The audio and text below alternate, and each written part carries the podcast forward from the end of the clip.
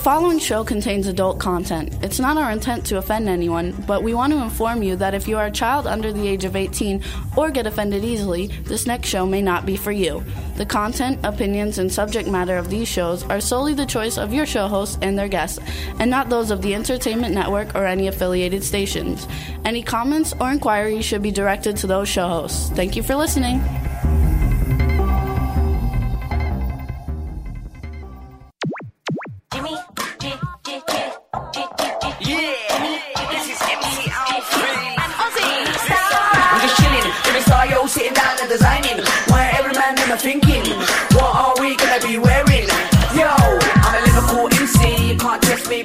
Big up the the party. Let's get down to crazy Jimmy. Big up myself and known as Alfie, the one and only, the Turkish MC. Always love the clothes of Jimmy. British, I'm your what I wanna be. Jimmy Star, new celebrity. We'll take you. Hello, and welcome to the Jimmy Star Show with Ron Russell, bringing you the best in music, fashion, pop culture, and entertainment. Ron's messing up my hair. I was styling it like Lucille Ball from I Love Lucy. Nice. Hey, Does it look like I Love Lucy? I Love Lucy. what's up, everybody? We want to welcome you to the show. We're going to have a fun show for you today. Stop, stop. Okay, stop. uh, before we get started, let me introduce my cool, outrageous man about town co host, Mr. Ron Russell. No. I'm not going to let you introduce me unless you let me finish the coiffure I was starting. No, you're not going to finish it. Then we want to at me like introduce. Now I'll we want- Desi. we wanna- We want to introduce the man behind the boards, Mr. Chad Murphy. Man, Ron should go into like hairstyling. He's doing a great job. Oh no, he is a hairstylist. Oh, is be he? Okay. I used to be one of the best in New York City. I worked for Les Jolies Femmes on, in Sutton Can I do your hair? No, you break your arms. You my hair. See if I touched his hair, he'd like Snap- break my I'll hands. Snap your wrists right off. you Ouch. What's up? Let's give a shout out to everybody in the chat room. Hello, hello, and we've got Rebel and Goddess, Goddess. We love you, and guest Hughesy. I don't know who that is, and Irish Ginger from the Irish Ginger Show Fridays at 4 p.m. on W4CY, and Jimmy McCreary and Tristan. What's up, Tristan? And Lady Lake Jen. I don't know. There's a whole bunch of people. Everybody, welcome, welcome. Uh, we have a fun show today. Uh, we're gonna have actress, author Deborah Smith Ford coming on. We're going to play some uh, interview videos that we've done. Uh, I did a real quick short one with Noel G from the Fast and Furious series, and Madison and McKenzie Lintz from Hunger Games and Under the Dome and The Walking Dead. And then we're going to play a, a really great interview Ron did with his adopted daughter, Lara Spencer from Good Morning America. Well, not really my adopted. She's just a family friend forever. My friend Leslie's best friend. She grew up in our house. Your daughter's Leslie's But- best friend. but what did I say? Your friend Leslie's best friend.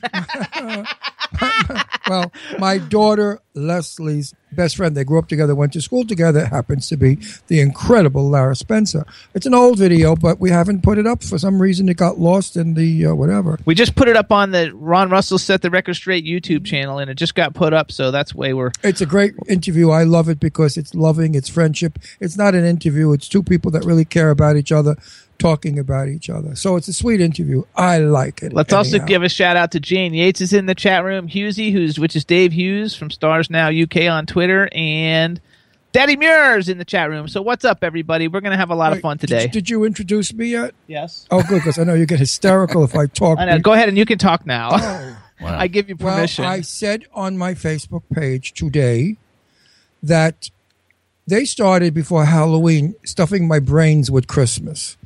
They are doing it now at the rate of like stupidity. I am so bored with it that now I don't even want to do Christmas because I feel like I've done Christmas now for weeks. And I wanted to know out there what you all felt about it. And I said that if you come onto our chat room and give me your opinions, then I will certainly, you know, tell people who you are and what your opinion is if you want to be in the chat room. But what do you guys think about it? You know, it's marketing when I was a little boy, here comes our other co-host Shazam. When I was a little boy, Christmas was about I hate to say it, but Santa Claus and toys.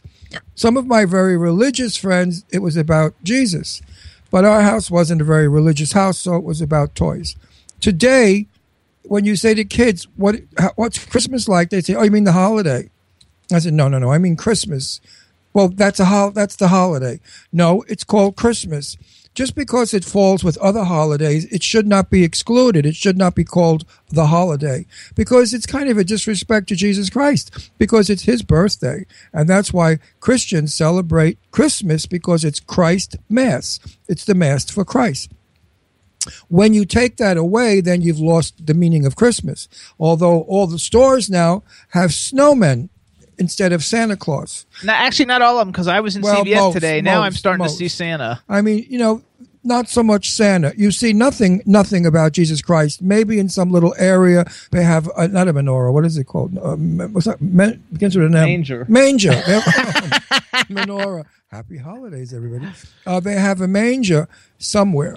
But that's the only mention of Christ, which upsets many, many Christian people because they feel this is their holiday. And why should it be taken away from them to give holiday to other people? So I think it should be Happy Hanukkah, uh, Kwanzaa, everything. We should, as the, as the holiday comes, we should wish all of our friends that holiday. Just like Instead having- of saying Happy Holidays. yeah, it's it's so abbreviated. It's so computerized. It's so cold. Like I say, everybody have a great Thanksgiving, right? That doesn't offend anyone. So I'm going to just say to everybody, hey, happy Kwanzaa, happy this, happy that, when their holidays come up, and it makes people feel good because, gee, you specialized. You didn't generalize. How thoughtful of you to remember my religion and my holiday. So that's what I'm going to do from now on. If you, I think I- Wait, hang on. I'm not, I'll get you with this claw. Get him conversation and like I'm not like I'm not like Well, you're going to have the whole floor buster. I just wanted to get this point across. Now I shan't say a word. no I want to I want to like I, will want to add never- It That's a great point, Ron. I'll never utter another word. No, I want to add Stop to crying. it because when I was a kid I, and I don't I, let me finish my sentence. go then ahead. I Okay, forgot what finish. it was. Now, what's the difference? Who cares? What's the big deal? That's a good point, No. Ron. Good point. When when I was a kid, though, like you didn't see Christmas stuff in the stores till Thanksgiving. You didn't see it the week before Halloween got here, like you saw this year. And I think mm-hmm. that that's like terrible. Like, and I think that having all this Christmas stuff out before Thanksgiving is also terrible. I know it's just to make money, but mm-hmm. but I think the whole thing wrecks the whole holiday. And like by the time Thanksgiving gets here, I'm already sick of Christmas stuff, and then that's when we should start like doing the Christmas stuff. Well put, fellas. Well put. Point. And it I- was just a reiter. Hang on, folks. It was just a reiteration of what I said. no, it was my experience. You said your experience, No, and I your said experience- mine. Your experience doesn't go far back as mine does. My my Christmas. that's is- true. My Christmas is my Christmas That's is mean. when I was a very young little boy, tiny little boy. We were in the World War II, and Christmas meant something. People would would have their loved ones at war at the Second World War, which was the greatest war, and Christmas meant a lot to families because they didn't have their sons and daughters home with them. They were at war. So everybody gathered together. It was a lovely time. People didn't have much money, and if you did have money, you couldn't buy things because everything was used to make bullets, guns, and ammunition for the war. So we had a shortage of stuff. Right. Uh, What? They said in the chat room, first of all, that like, how could have you been doing that because you're only fifty? Well, you see, I had a previous life. Mm-hmm. I had a pre, oh, darlings. I wish I was 50. That's my classic joke. I'm 75 years old, and I don't think anybody at 75 should say they're 75. They should say they're 50 because today's 75. How's that go? Today's 50 is whatever. Seventy is today. No, seventy is the new forty. Right. So I'm really 40, not 50. No, I just. And feel- Gata says they're going to start celebrating Christmas next year in June. Well, yeah, yeah, definitely. I mean, they're going to have swimming pools. I mean, Actually- oh, they're going to have Christmas trees that float in swimming pools lit up. they do. I don't know if you guys watch like Lifetime, but like a lot of these channels in July, they have Christmas in July, which I don't get, and then they I spend a love whole week Oh, showing I Christmas that. shows. I don't Yeah, like that. I, used to go to up in Cape Cod. Uh, Cape Cod was famous for Christmas in July, and I remember going up there when I was about seventeen or eighteen, and we had a blast. It was fabulous. Everybody was in bathing suits doing the Christmas thing because we were, you know, New Yorkers, snow, cold, winter Christmas. So we had a summer Christmas was like Florida or California. Chad, what do you fun. think? Do you think they celebrate Christmas too early? I do. And you're right. The whole Santa Claus, the whole uh, earthly good things for money is just, you know, kind of ruined the whole Christmas thing. But, uh, you know what? Let people be who they are, I guess. You know, just do your thing and they'll do theirs. That's yeah, right. but don't don't say you're not allowed to. Yeah. Don't say it's politically incorrect. Sure. Keep your mouth shut and just do your thing, right? yeah, keep your mouth I mean, shut how and do could, your it, how could it be politically incorrect correct to say Merry Christmas when we've been saying it for hundreds of years? Yeah, Christ started it all and basically Santa sat on him. Right, exactly. and if you ask kids today, like, what does Christmas mean to you? And they say, Toys, video games. candy. Toys, candy.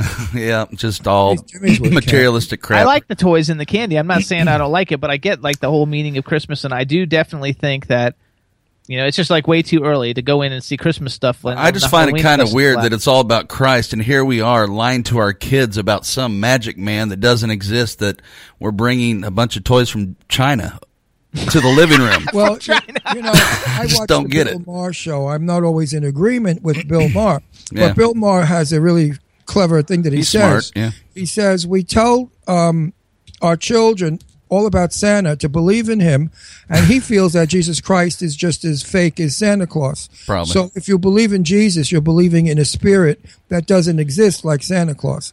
Now, I don't know what everybody's views are on that, but uh, I don't necessarily agree with Bill Maher all the time, as I don't necessarily agree with Donald Trump all the time. But I will tell you, Donald Trump has come up with some pretty good things that I've discussed and wanted to happen. Uh, Donald Trump, if he any, only did some of the stuff that he says he wants to do, he could help our country a lot Yeah, not the deporting, all that crappy stuff, but the stuff that he that you know about get the oil away from ISIS and they have no power. I agree. Take the oil away from them and they go back in the desert. What have they got? Nothing. Yeah. Not even water. Let's give a shout out too to Cindy, Lady Lake, and Shinzi is in the chat room. Shinzia, my dear, how are you and the family? Beth is all over Europe. My God, I've been seeing pictures of her. She's in every country. A lucky Beth. I wish it were I. Anyway, that's about that for that. So, what are we going to talk about today, Give my me my buddy? back scratcher. I need my back. Well, Back our first guest is going to be calling in just a minute, so Okay. maybe what we'll do now is do a commercial, and that way, uh, Okay. Actually, uh, Goddess says that Santa's real, and she loves it when he comes down her chimney. hey now. Hello. Let- Let's not play with that one. I could knock that one around for hours and be thrown off the air for sure. Um, you know the song "Santa Baby." I'd like a guy six foot four. Whoa. Got me on Does the it go floor. like that? That's what she well, that's said. how he Oh, goes. I see. No, that, that's what God, that's what God is saying. Santa Baby, Ah, I'd right, like right. a man six foot four who could throw me on the floor, and the rest of it. She of says course. meow. Well, I know she likes that. I know God is wants a hunky. She wants a gorgeous six foot four muscle bound Santa Claus to come that. down her chimney and throw her on the floor and take. Them Oh, listen their to this one. See what we can do. Says Santa is a bit strange. We tell our kids all year long not to take sweets from strangers, and then a man creeps into their room and leaves them stuff. Or hell, we take them. We take him around the block on Halloween. Old pervert. oh yeah, Halloween's like that too. When Sure. you think about it. Right. Let's go knock on some pervert door. Here you go. Watch out for the old man, that old pervert Yeah. who comes down and gives you cookies Yeah. for goodies. Laced. And also, he comes in your bedroom to see if you're sleeping. Now that I'd question. Yeah, it's kind of weird, huh?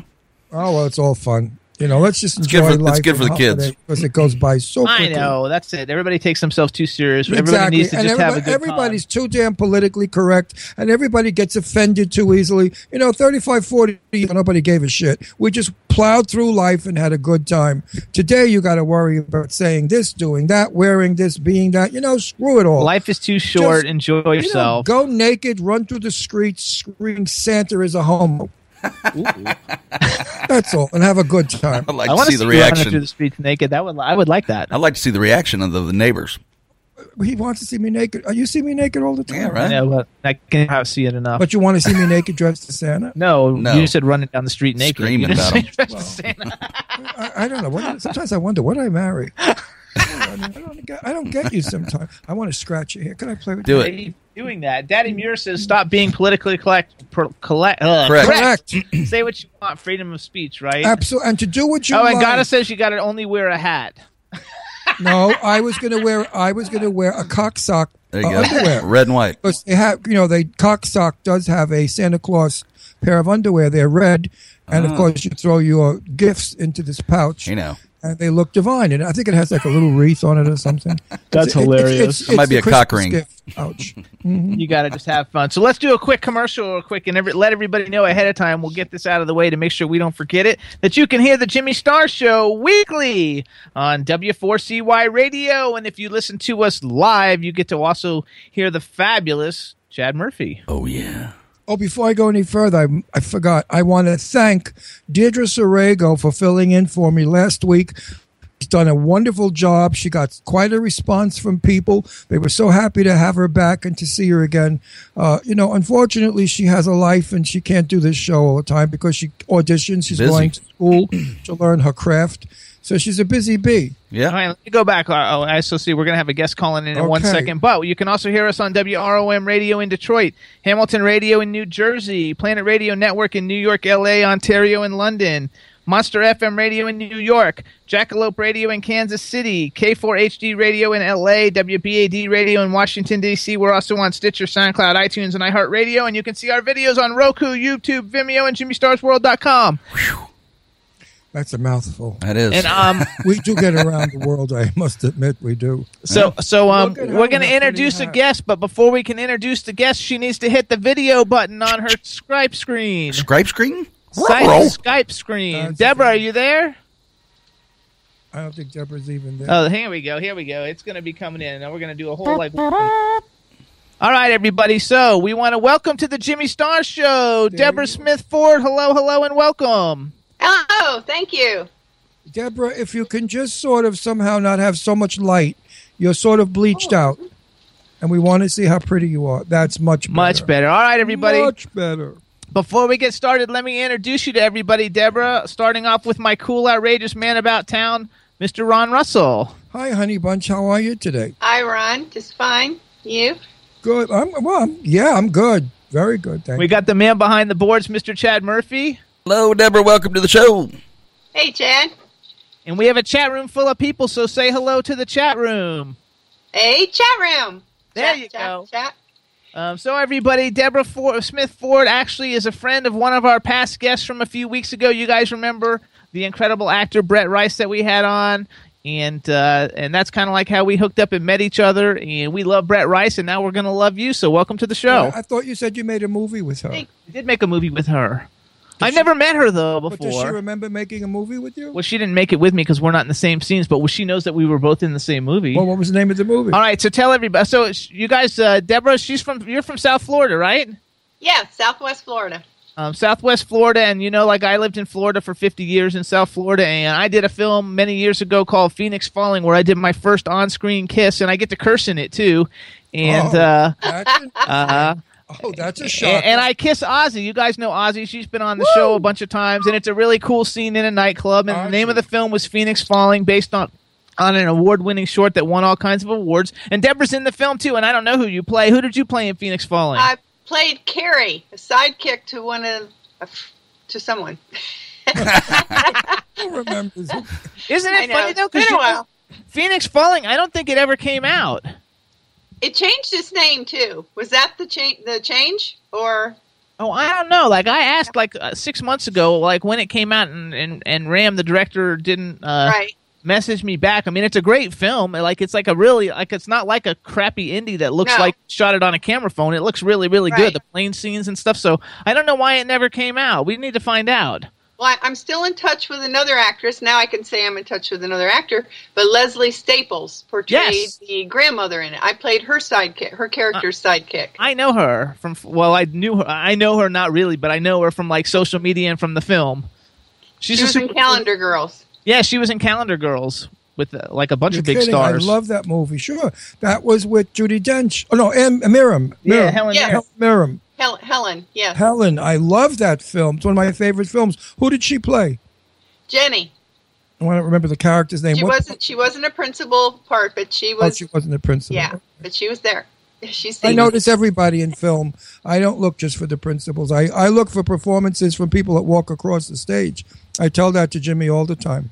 Because sometimes you're going to see a very famous movie star in an old film when she was starting or he was starting, and suddenly there they are.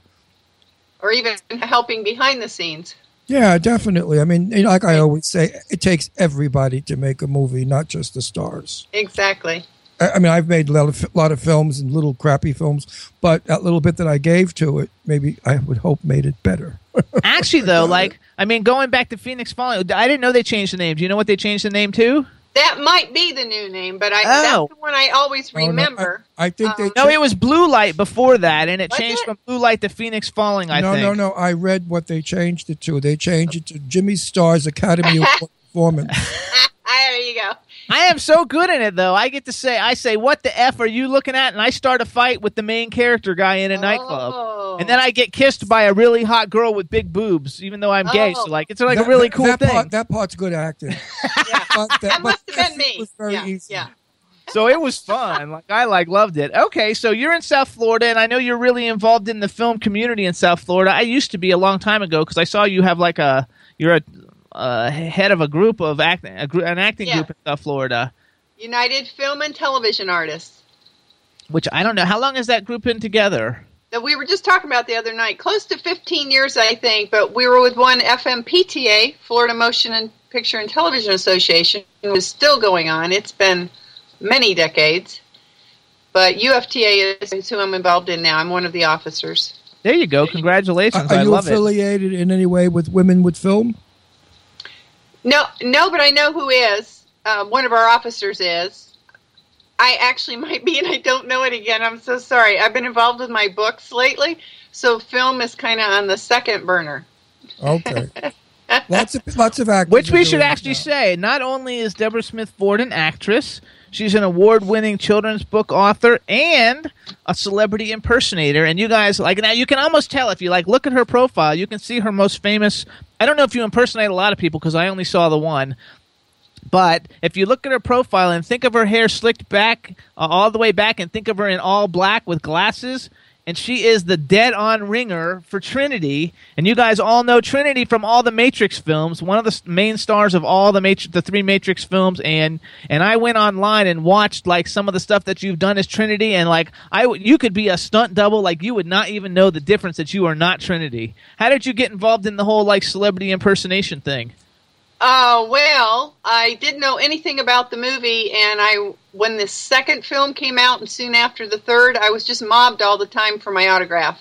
And of course, I was an actress like at the us, time, like so I I. was signing my own name. And since my name's Deborah Smith Ford and Trinity's played by Carrie-Anne Moss, no one really caught on. No one ever said, "Oh, that's not you." So I did that for a while. Then friends submitted me to a uh, international competition in Fort Erie, Canada, and I won one of the awards as Trinity. And um, it kind of took off from there. I started going to um, conventions and conferences and lookalike gatherings and getting gigs as her. Ram hired me. That's one of the reasons because of my look. He wanted me to be like an action kind of character, and that's why I was called Carrie. Oh, and I'm in other films as that as Trinity, but not you know. To me, you look like a very, very important actress, a legendary actress from the 1940s, 30s, and 40s, and her name was Merle Oberon. Oh, Quite- really? Quite a beauty, and I think if you were made up with your hair slicked back in a bun and using her makeup, you could look like Merle Oberon. So look her up and see who she is and be, smile. I'm writing that down now. Most beautiful women. She was uh, Indian from India and English, but the mixture of the English blood and the Indian blood just made her look exquisite. She was a beauty, quite a beauty. So do you get a lot of gigs, and do do do celebrity impersonate anybody else, or you two pretty much just travel I, around? I doing did. I, I've done uh, Queen of Narnia quite a bit. Audrey Hepburn in my day. Um, Mary Catherine Gallagher as a as a as a joke, and most oh, that's people Saturday don't Night know. Live, right? Right. Yeah, right. When I come out as Mary Catherine or then I come back as Trinity, no one knows I'm the same person, which is really hard to believe because it's just my face with different glasses. That's it. But uh, yeah, but the outfit would be different because Mary Catherine. oh Gallagher yeah, is yes, but, but it's leather not like like I'm And covered. also I'm the, the persona and the act, Yeah. the way you speak, the persona is different. I love it though because I think I mean for me the Matrix is an awesome series. It's almost like s- too diff. It's just great to watch if you actually try to pay attention to what's going on. It's a little bit difficult to follow. Well, at least I'm stupid. Uh, so for me it was a little difficult to follow. Uh, you know, with really get. But it was it was fun. I mean, it's fun. It's a fun movie and the action and everything is great. And I love Keanu Reeves. Um, but it's not like one of those movies I would watch all the time. But but I think that you as Trinity though, like as soon as I looked at online and saw you as Trinity, I was like, oh my god, I can't believe you look just like her. So I think that's really that's a really cool way, and it's a really cool way to like make extra money. I, I in guess entertainment.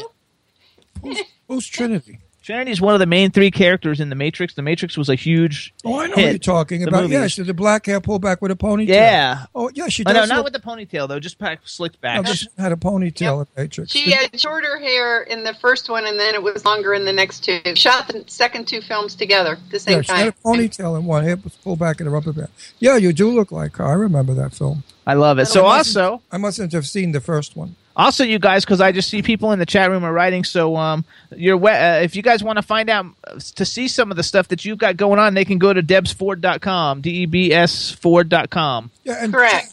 Chad, if you, Chad, if you can, pull up a picture of Merle Oberon and post it up. So Well, that'd people- be cool. She's gorgeous. Let me tell you, Merle Oberon was one of the most beautiful women, classy, Chad's like, how do you elegant. spell it? Oh, Merle? I don't know, Merle. M E R Y L, like Meryl Streep or something M else. E R L E. no, maybe? it wasn't Merrill. It was Merle. Oh. M-E-R-L-E? M-E-R-L-E, maybe. And Oberon was O B R O N No, E, A-U-N-D. I think. Oberon. O B R A U N D, probably. no, no, not D. Oberon. Oh, O B R A O U U N. N. We'll figure it out. There you go. Oh, I think it was O U N. I forgot who she was married to, but she made about a million films.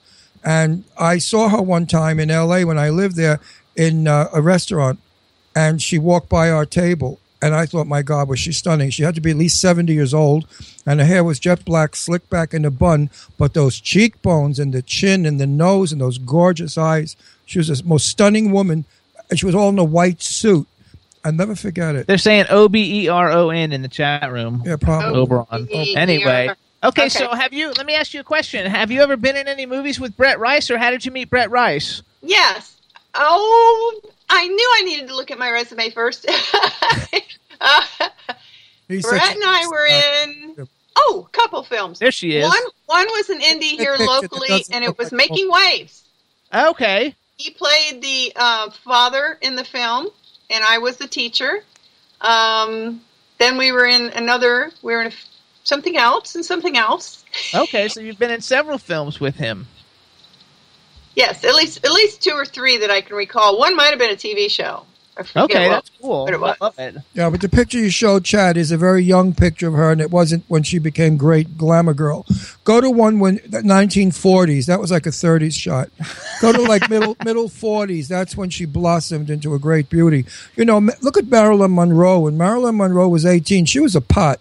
Her chin was too short. Her nose was the wrong nose. She had that kinky orange brown hair. You wouldn't have given it two looks. Now look at Marilyn Monroe when she turned whatever she turned what 36 she was the most breathtaking thing in the world so some women do get far more beautiful with age uh, and some don't unfortunately i mean Then I've been there's in Hollywood- between.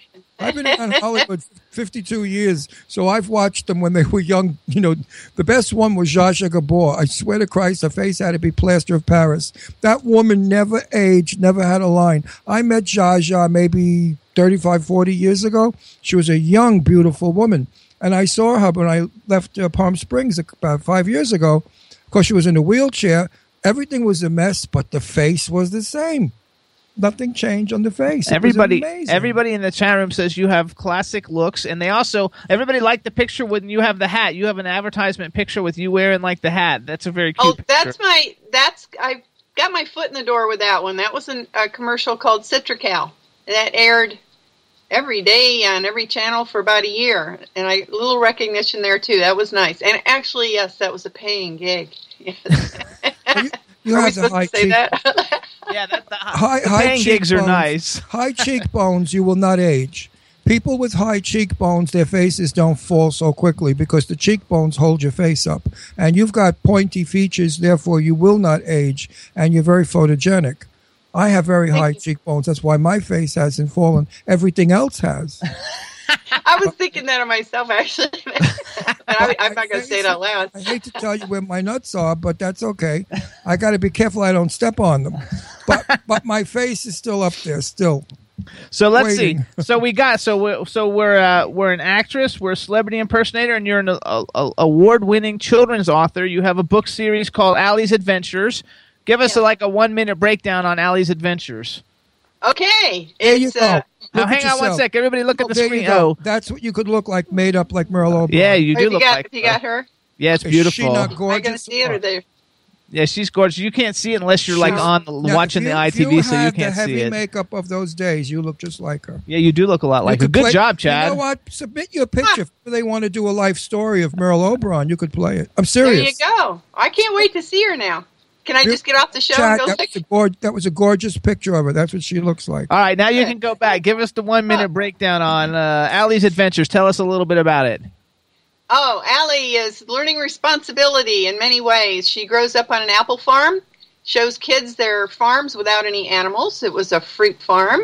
Um, she moves on there to south part of the country and meets new friends and travels to Africa and meets a goat. Learns responsibility of taking care of a pet because her parents are missionaries, so she learns all kinds of things, meets all kinds of people. And her next visit is going to be growing up um, Hollywood. She's going to encompass and experience all things that are related to Hollywood, like we were talking, behind the scenes, a team effort, all that kind of stuff. Because she has a cousin who does it for a living. Yeah. she'll be working with new animals. So how do people? Okay, first of all, how many books are there's only there's one book or there's I thought there was two books. We're working on the third one. It takes Okay, a long there's- time. I have an illustrator, and it's about. It was. I started the first book in that book in 1985 as a college project, and then uh, went from there. And then the the second book came out in um, last year. So this one I hope to um, be published in 2016. I'm hoping. So gonna get I get a move on on that And one. where do people go and get Allie's Adventures? Because I know there's a DVD. There's all kinds of stuff with it. Tell us, give it a little quick sales pitch. Um, if if you have a Most- child, yeah, mostly Amazon, Barnes and Noble, online, uh, Google. Uh, my website will will just go to my website. It'll, it'll give you a variety of areas to find it. and your website is. DebSFord.com.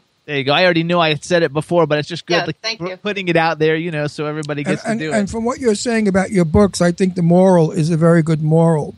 Raising a pet and taking care of things. So I think you're going to do. You're going to teach children something important. And Well, basically, we own what- an animal hospital, so I'm very animal oriented. Um, I have a teaching degree, so I'm very children oriented, and um, I'm a mom and I'm a grandma.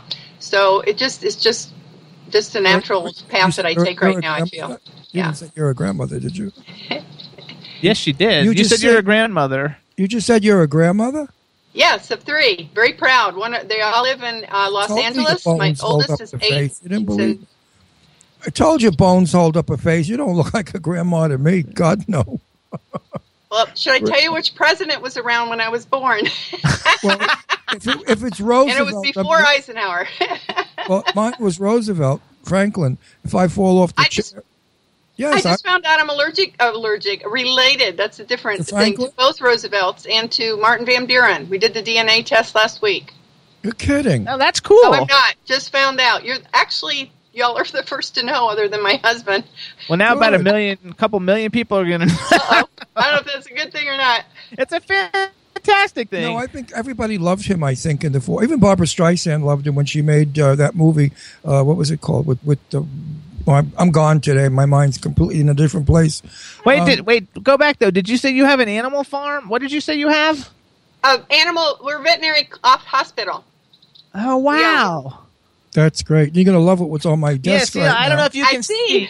I'm This enjoying. is, Shaz- this is Shazam, and we got him at the Big Dog Rescue Ranch in Wellington uh, back in March. We rescued him. He was a, a stray in Miami, and they picked him up, and they were going to put him down in the Big Dog Rescue Ranch. Rescued him, and then we brought him up here to Pennsylvania. And he's a Brazilian uh, Mastiff. mastiff. He's gorgeous. wow. He's the He's coolest dog ever, and he weighs 125 pounds, and he's strong as an ox. He'll, Is he'll he be on sitting this. there or standing? He's standing. Okay. And our desk is high. He'll be on this soon. Trust me. In another ten minutes, he's in my lap. Yeah, he likes to He like he likes to come on. TV. So he thinks he's like a little lap dog. So you get on the couch and he like sit, tries to sit in your lap like he's like a five pound dog. and you know what he Uh, does? I know. I, I- mine's only 50 pounds. He, she likes to do the same thing. He puts his mouth up to the microphone when he sits up here, and he looks like he's talking. It's so. cute. Yeah, we took pictures of him sitting in the chair because he likes to sit up in chairs. he's got a fan club, believe it or not. A lot That's of a new people logo on for the show love in the chat room, they're all saying they missed him last week. So, Yeah, see, they love Shazam. so what kind of dog do you have?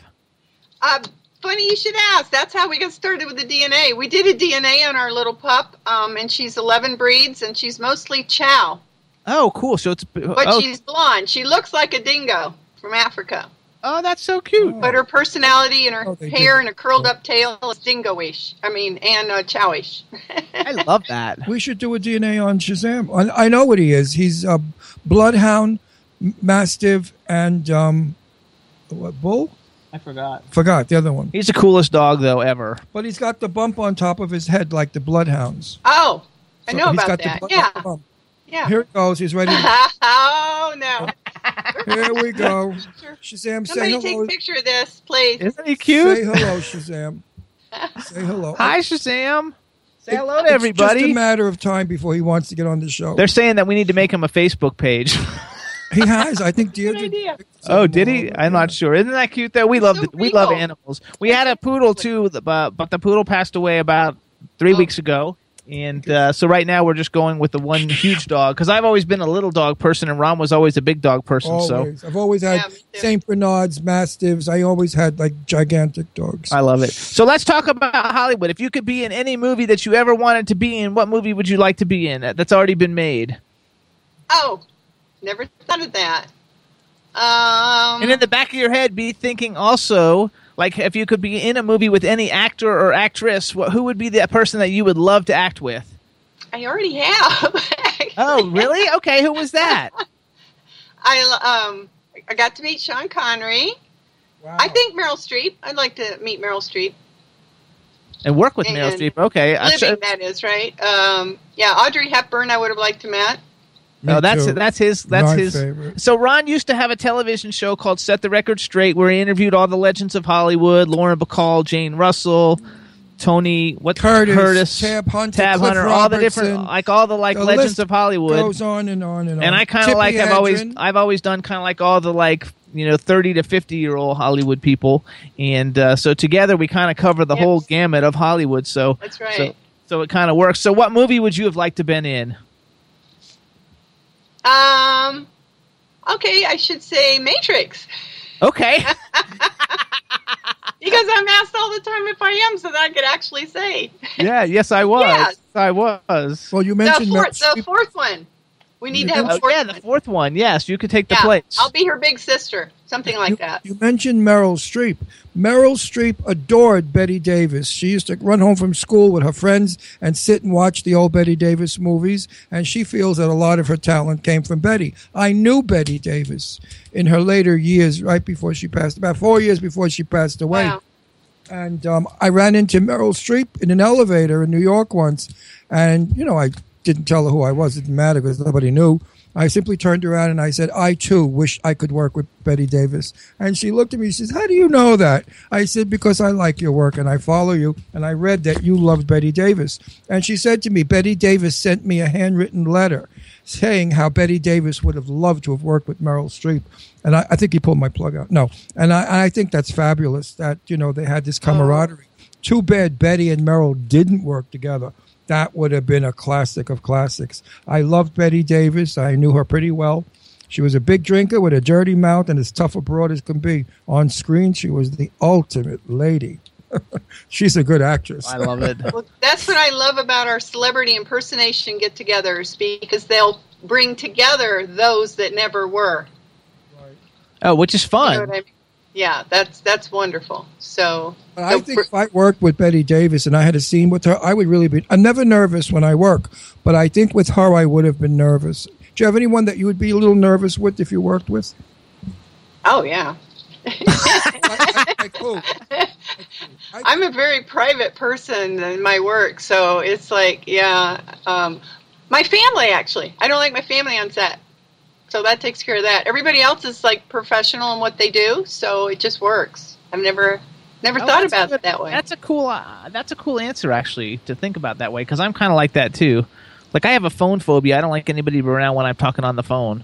Um, and I'm I walk better a lot at with the but- phone. Yeah. Like his conversations is so interesting, we want to listen. Get real, Oh well, please. You got to hear his conversations. They're so busy. they're all business. I only I'm and only you can on the fall phone. asleep. Now you want to hear me when I'm on the phone because mine is dishing dirt. I mean, I got my phone calls like if ever they All he does is dish and dirt on there. I get, I get the gossip on. I'm very upset, and I have to find out about Angelina Jolie. Is it Oh, that she's 83 pounds and she's ill? Yeah, We saw a thing in Star magazine. Or I know, whatever. I And I read have- that. Yeah. I have to call and find out, but I've been busy these last couple of days. But I want to know if Angie's okay. Uh, Angie grew up with my daughter Deirdre. They went to Ah. school together, and she played in my house. So she was a, a little sweet friend of ours, and I love Angie to death. She's one of the kindest, nicest people in the world. So who's like a young? Okay, because you named actors who were kind of like in in our age demographic, if you had to like act, if you were going to act with somebody in young Hollywood, you know, somebody like Oh. younger who's current now, who do you think it'd be fun? Maybe you played the mother, or just played somebody in a film with them. Who would you like to be in a film with? Um. Well, Aunt, Angie herself, she's young, she's much younger than I Yeah. am. um, although she's hit the four zero. um, Young, That's we're going to consider that young still. Okay. Like I, I'm a big fan of like Jennifer Lawrence. Like I like Jennifer Love. Lawrence a lot. yeah. Well, she's from here. I think her family lives here in Fort Myers. Oh, do they really? How cool is that? I didn't think know I have that. that right. Or her grandparents. That's she's the cool. I one didn't that was- that. Um, I think that's her. I think she's beautiful as a blonde. I don't like her with dark hair. As a blonde, she's absolutely gorgeous. See what hair color can do for you? no, it's amazing. I mean, nowadays every actress changes their color for their role because they don't want to look the same. They don't want to always be who they are. So even the men change their hair color. Uh, I've got to ask on that. They're changing it, or someone is changing it for them and telling them well, what they should look the like. actress. I've spoken. I've interviewed a lot of actresses, Yeah. and they said, "Well, you know, it, like uh, uh, Jennifer." Uh, uh, Jesus, my mind is gone. Jennifer Jones. She made a film called Duel in the Sun. She played a wild gypsy girl who was a sex fiend and, and whatever, whatever. So she made her hair bright red and curly, wild, like a red-headed gypsy, because her dark hair just didn't quite, you know, make it work. So lots of times, hair color is half of your performance, believe it or not. I mean, if you're playing a sexy uh, bitch, you want to be blonde and sexy with a cigarette. You don't want to be a brunette. It's hard for a brunette to be a sexy bitch with a cigarette. She'll come off like Joan Crawford, hard and tough, but she won't come off bitchy and sexy. So hair color has a tremendous amount of, of, of work. It, it does make the character better. And I know when Jennifer Lawrence plays a dizzy dame, like in that wonderful movie, she was a blonde. But yet when she does that Hunger Games. She's Hunger got dark Game, hair. she has to look fierce and strong, so she's dark hair. Right. I love that. Would you change your hair color for a role? Oh, I have. I've, I've, I was supposed to go So bald let- once, Let me wrap it but I didn't. So in you know, case. you know the deal. I played. Um, I Yeah. played Helldam in one of the uh, Beowulf movies, Oh, and they that's wanted cool. me to be bald, oh, so you were bald? but they Skull went cap. with different look. So Well, wait a minute. You wore a skull cap. No, no. She said they went with a different look, so she didn't have to. go. no, I had to do underwater scenes. I had a stunt double, but I still had. It'd be harder to do that with a, you know, unless you were really with a bald. skull cap, it would never stay on. It would rub right off. No, What's your no, favorite no. out of all So out they- of all the out of all the films and movies you've been in? Like, which one is the one that you had the best experience or that you enjoyed the most? I, I liked Beowulf. It was scary, but I liked Beowulf a lot. I playing Hell Helldam. It was four hours of makeup though for each of that time. Oh wow, that's a lot. Um, yes, That's you wouldn't have known me on that, really. um, that was fun. And some current movies I'm doing now called um, uh, Fall Away and Hanging Millstone. There's some indies in this area, but feature films. They've, we've just wrapped on the trailers, and we Oh, good. up shooting um, next month in January. Back Perfect. to back. Good. So those the are reason fun. why makeup sometimes takes so long. Don't think they're being worked on for four hours. It's called drying time. Right. A lot of the uh, stuff has to dry before they can continue on, and that's what makes it so lengthy. Sometimes you put straws in your nose to breathe. It's not comfortable.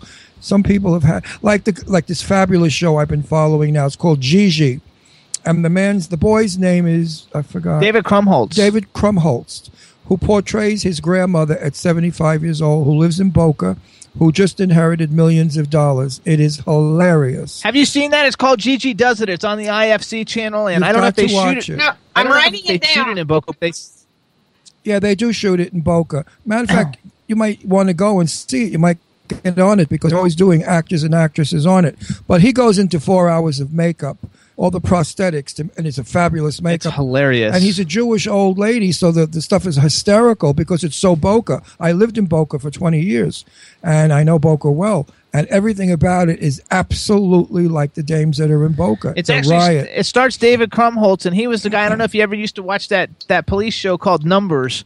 It was on Friday nights, and uh, he was one of the main two cast guys in it, or whatever. And and uh, he was also in um, th- that Heath Ledger movie.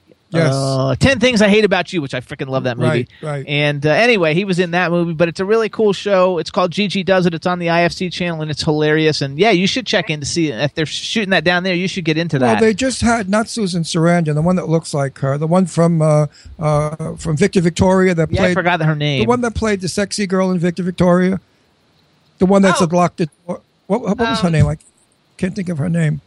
I love her too. She's one of my favorite actresses. Victor Victoria, Anyway. not, not Barbra Streisand did something like that, but not her, right? Um, no, the no. movie, the movie in Victor Movie. Victoria with Julie Andrews. She played the uh, blonde, the oh, tomato, it was Julie Andrews. Yes, I. the Um, one that no, did the don't. song in Chicago, and then her dress blows off. I can't. We- think of we- Isn't it terrible? And she's such a wonderful actress and very famous. She works all the time. Anyway, she was on it last week, so there's there's a lot of. she room. does look like Victor. She, she does look like. Uh, Uh, Su- Susan Sarandon. I always get those two confused. She's adorable with that big smile and her, her red hair, and she's just pretty as hell. her name is Lesley Ann Warren. Lesley Ann Oh, I remember her with John Davidson way back with Walt Disney. Yeah. One and only original family band. How Oh boy, that triggered some She's stuff. such a terrific actress and a fabulous comedian, and she Yeah. works all the time. Lesley, if you ever hear this, honey, I'm sorry. Come on our show so I can apologize to you Same direct. here. Beautiful. So here's what we're going to do, everybody. We want everybody to check out debs4.com. She's also on Twitter. We need to work on your Twitter following. Her Twitter following, and she's on. She's at debs4 on Twitter, also, right? Yes. Um, you guys can go to debs4.com, find out about her great books, especially if you have children, because these are great and Christmas is coming. It's a great time to buy uh, stuff for your children. The um, the, the children's book series is called Allie's Adventures. And uh, check out her IMDb and watch all the stuff that she's been in. And if you're having a party and you need a celebrity impersonator and you want somebody coming as Trinity, check her out. And you have a lot of money. and you can go to debs4.com and uh, we want to thank you for coming on the Jimmy Star Show. And- Wish you all the luck with everything that you've got going on. And I would like to say something really special to you. Thank you for doing those books for children. Children need those things learned. And and I think you're going to do a Real wonderful job with it. So that's that's Thank nice because I love children, and I, anybody that does something for children to grow into better people is my fan. I'm their fan. So it was, Thank you. I, I, I'm honored to talk to you about the books. Thank And you. you. Thank you. all right, everybody. So we want to thank you for coming on the show. And um, if you need anything or you have anything great to promote, let me know and we'll bring you back. That's right, Meryl Obron. Merle Palm. Looking her up. All right, everybody. So it's Deborah Ford, Smith Ford. Thank you so much for coming on the show, and we'll see you soon. Bye. Bye, Deborah. Bye. That's a sweet girl. Very She's very nice. nice. Very, very what girl? She's a grandmother. Jesus, she A looks good. beautiful lady who does not look her age. She looks great for a grandmother. Jesus. So we're gonna take a little. Unless she got you know pregnant at ten. We're gonna take a little bit of a music break, you guys, and we're gonna like play a video, uh, music video. Chad, That's me. um, let's do Kirsten Maryland, Kirsten Maryland, "The Struggle." You guys, this song comes out next week on, on Tuesday. It's called "The Struggle." Here's the music video for it. You got it ready, Chad? I do, but we got a little bit of an awkward angle. But that's all right. That's okay. Go for it. Peace. Here it is.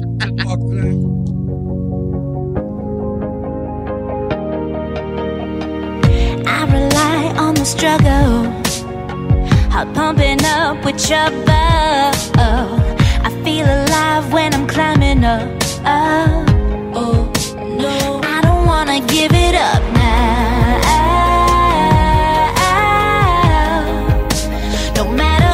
fear and the doubt.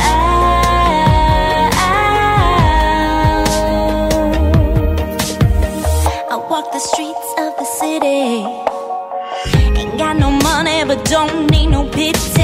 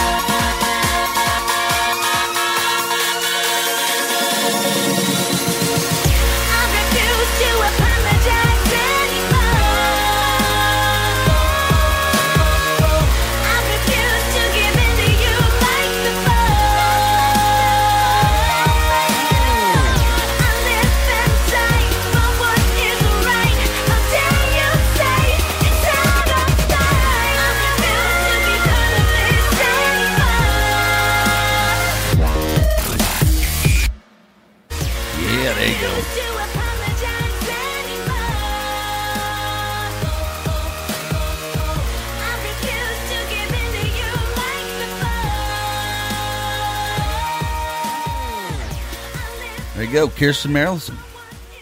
Absolutely, you guys. So that song's coming out. It's called "The Struggle" and it's coming out um, November seventeenth. That's banging.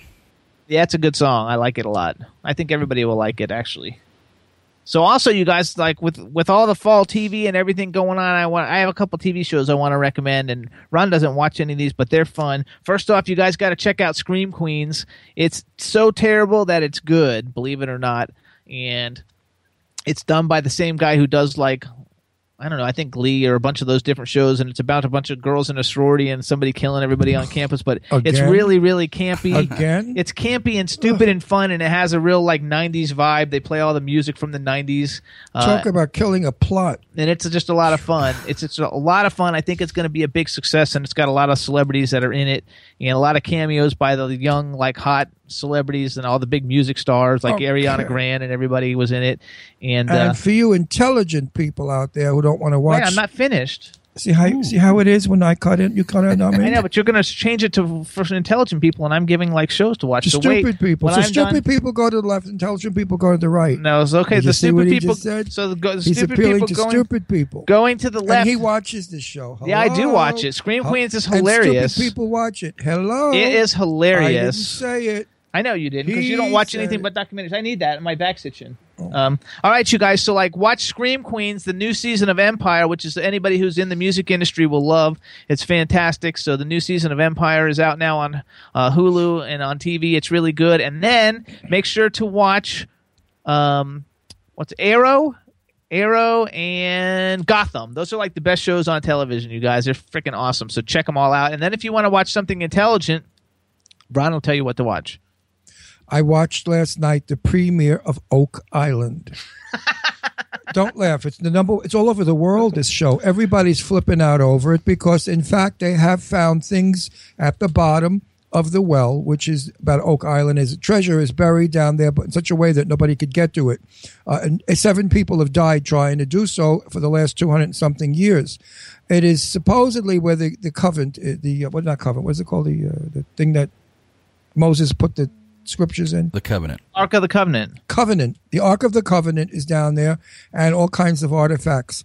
So now we're getting this is the third season and we're getting down and they really dig dig it. They have no idea what's there. So you're with them every every week as they dig down and down and down.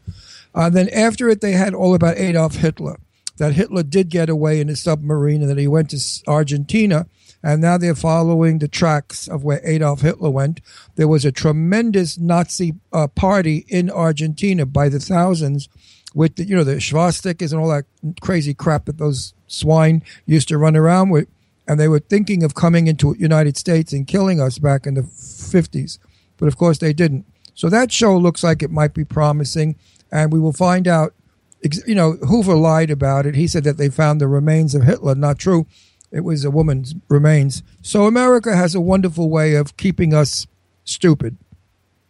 Now, that rocket that was seen that they said was a rocket is not a rocket. It was a UFO with a tremendous light and it flew and it went and they said it was this, it was that, but nobody's buying it now. Everybody knows that it was definitely an unidentified object a few days ago that flew across the skies. So that's it. There you, know, go. I love that stuff. Chad, do you have any TV show that you actually watch? No, and I don't think that was a UFO. No, everybody said that it couldn't possibly be a rocket because of the way the light came out, and you know they're trying to cover. it. I believe Uh, in they're UFOs. Just, they're just There's no screwing question you. It's about- probably Project Bluebeam. Someone's screwing with your head. That's all it is. No, no, no, no, no, no, no. Listen, you believe in uh, Santa Claus, so I believe in UFO. Yeah. Don't get the rap. Don't get the rapture mixed up with an alien abduction when they tell you that. No, but you know, it, it's just as you know, if you really watch uh, Aliens, as I do, uh, what's it called? Ancient Aliens. Ancient Aliens. That that they make a lot of sense about how could things have been built back in the days of old with the equipment that they had then that the that they find that they can use today's equipment to do the same thing cuts lines stones it's amazing how those primitive people and the egyptians was so ahead of the game So there's a watch it educate you know learn open your mind to everything They had a lot. do. They had a lot of slaves. A lot of Hebrews. Not, en- not enough slaves, and, and you have to watch the show to get the idea. I mean, there are there are the same things all over the world back in that period, and they didn't have an airplane and no way of getting around. Yet everybody had the same stuff and the same building and the same technique, and that's what they don't get. So there's a lot of mysteries about how old civilization is in on this planet. You know, watch it. It's very interesting. It is interesting to Even watch. if you don't believe it, the uh, the idea is good. It's a good idea. What do you, th- Chad? Do you watch like any TV or no? You just work at night playing shows. No, I mean I watch TV. I just try to stay with what's going on in the world, and uh, you know, you watch like news then, or you don't? Because you don't watch like action shows and stuff like that. Yeah, I watch. I watch news compressed. You know, I don't watch with all the the pill commercials in between and stuff like that. I find the uh, the channels on YouTube people covering like uh, what's important, pretty much.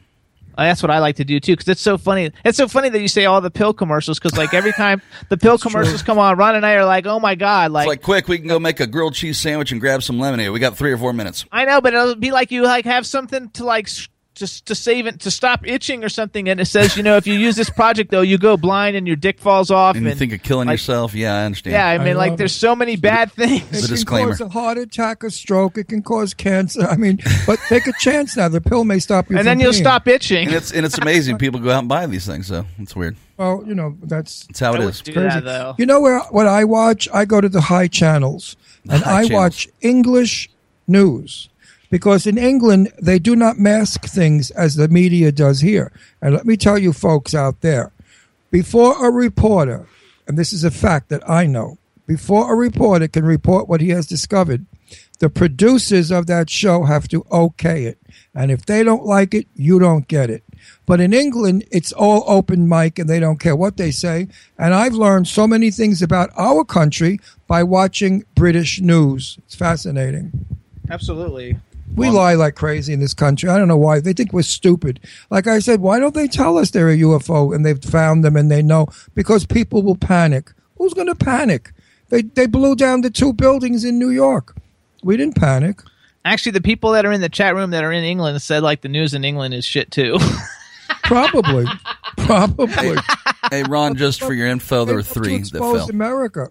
Like Wag the Dog. Goddess says like Wag the Dog, which was a great movie. I love that movie. No, I mean England loves to say bad things about America, and that's how I find things out because they say things that we won't say because we don't want to look bad to the world. But England thinks nothing of saying bad stuff about, about the states. and Yates is they should really that- pay us back the gazillions of dollars they owe us. Jane Yates says she likes to watch stuff on Periscope because it's unedited and, it, and live as it's going on. That's, That's funny. That's I. I like that. Who said too. that? Goddess? Jane Yates. Oh, Jane. Hey, Jane. How are you? So let's do another music video, you guys. Shalamar's Slow Dance is starting to climb up the charts. It's doing really, really cool. This one I really You guys love. know Shalamar. They were like a hit band with many, many number one hits. The name of the new single is Slow Dance. It came out two weeks ago or so, two or three weeks ago. Uh, the video is cool. The song is cool. Chad, we got that one ready? Roll This it. one's going to do something. All on right, the everybody. charts. Here's Shalamar's Slow Dance. Check it out. Good song.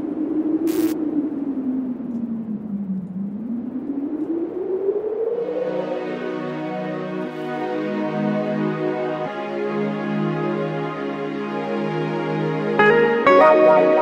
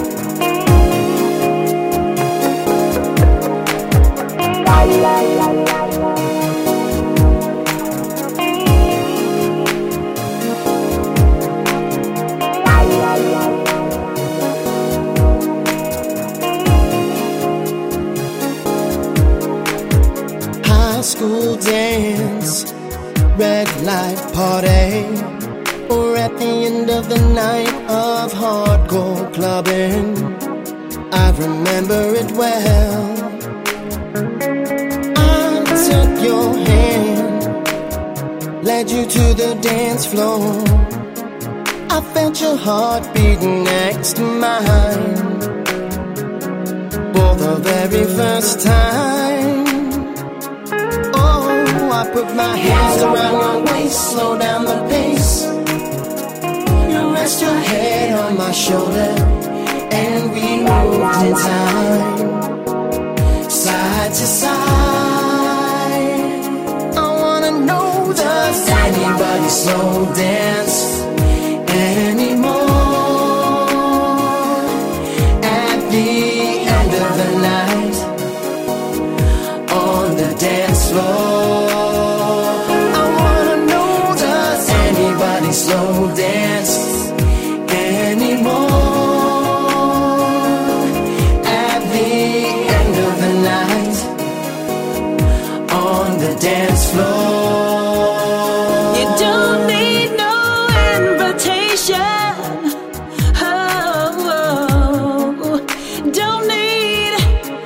special occasion. No, no, no, no.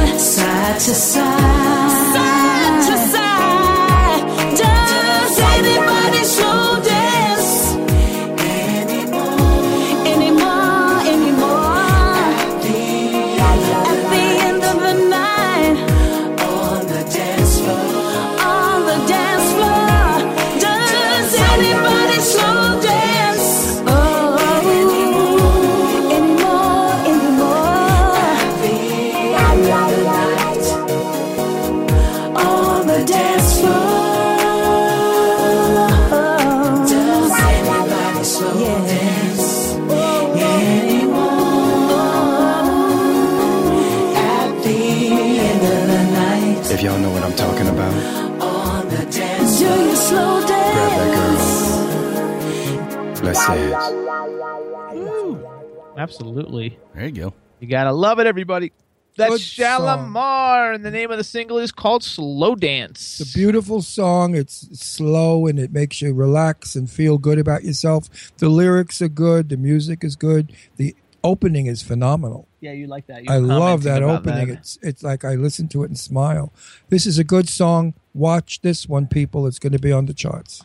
It's so funny too. Ron really likes my back scratcher. Well, no, it's just I have something to play with instead of him. I got sick of playing with his little back scratcher. I love it. That's not nice. Wait a minute, let me pick Listen your to the. T- don't pick my nose with my back scratcher. I stick it on my skin. Oh, what difference? Let me pick your notes. Come on, no. let me pick, please. All right, everybody. Give me a Too. Ron. Ron, Ron and I will be at One Magical Weekend, June fifth through, through June third through fifth, two thousand sixteen. Um, you can find out more. Tickets are getting ready to go on sale. You can follow them on Twitter. It's at the number one Magical Weekend. Um, on Facebook, you can just plug in One Magical Weekend and like the page. We're also on Moves. Uh, if you're on Moves at One Magical Weekend, and it's going to be a lot of fun. It's June 3rd through 5th, 2016. Tickets going on sale soon. And right now they're pushing White Party Week, which is at the end of November in, in Miami. And to get more information, you can go to onemagicalweekend.com. O N E M A G I C A L weekend.com. And one magical weekend was not only about gorgeous guys in you know little bathing suits.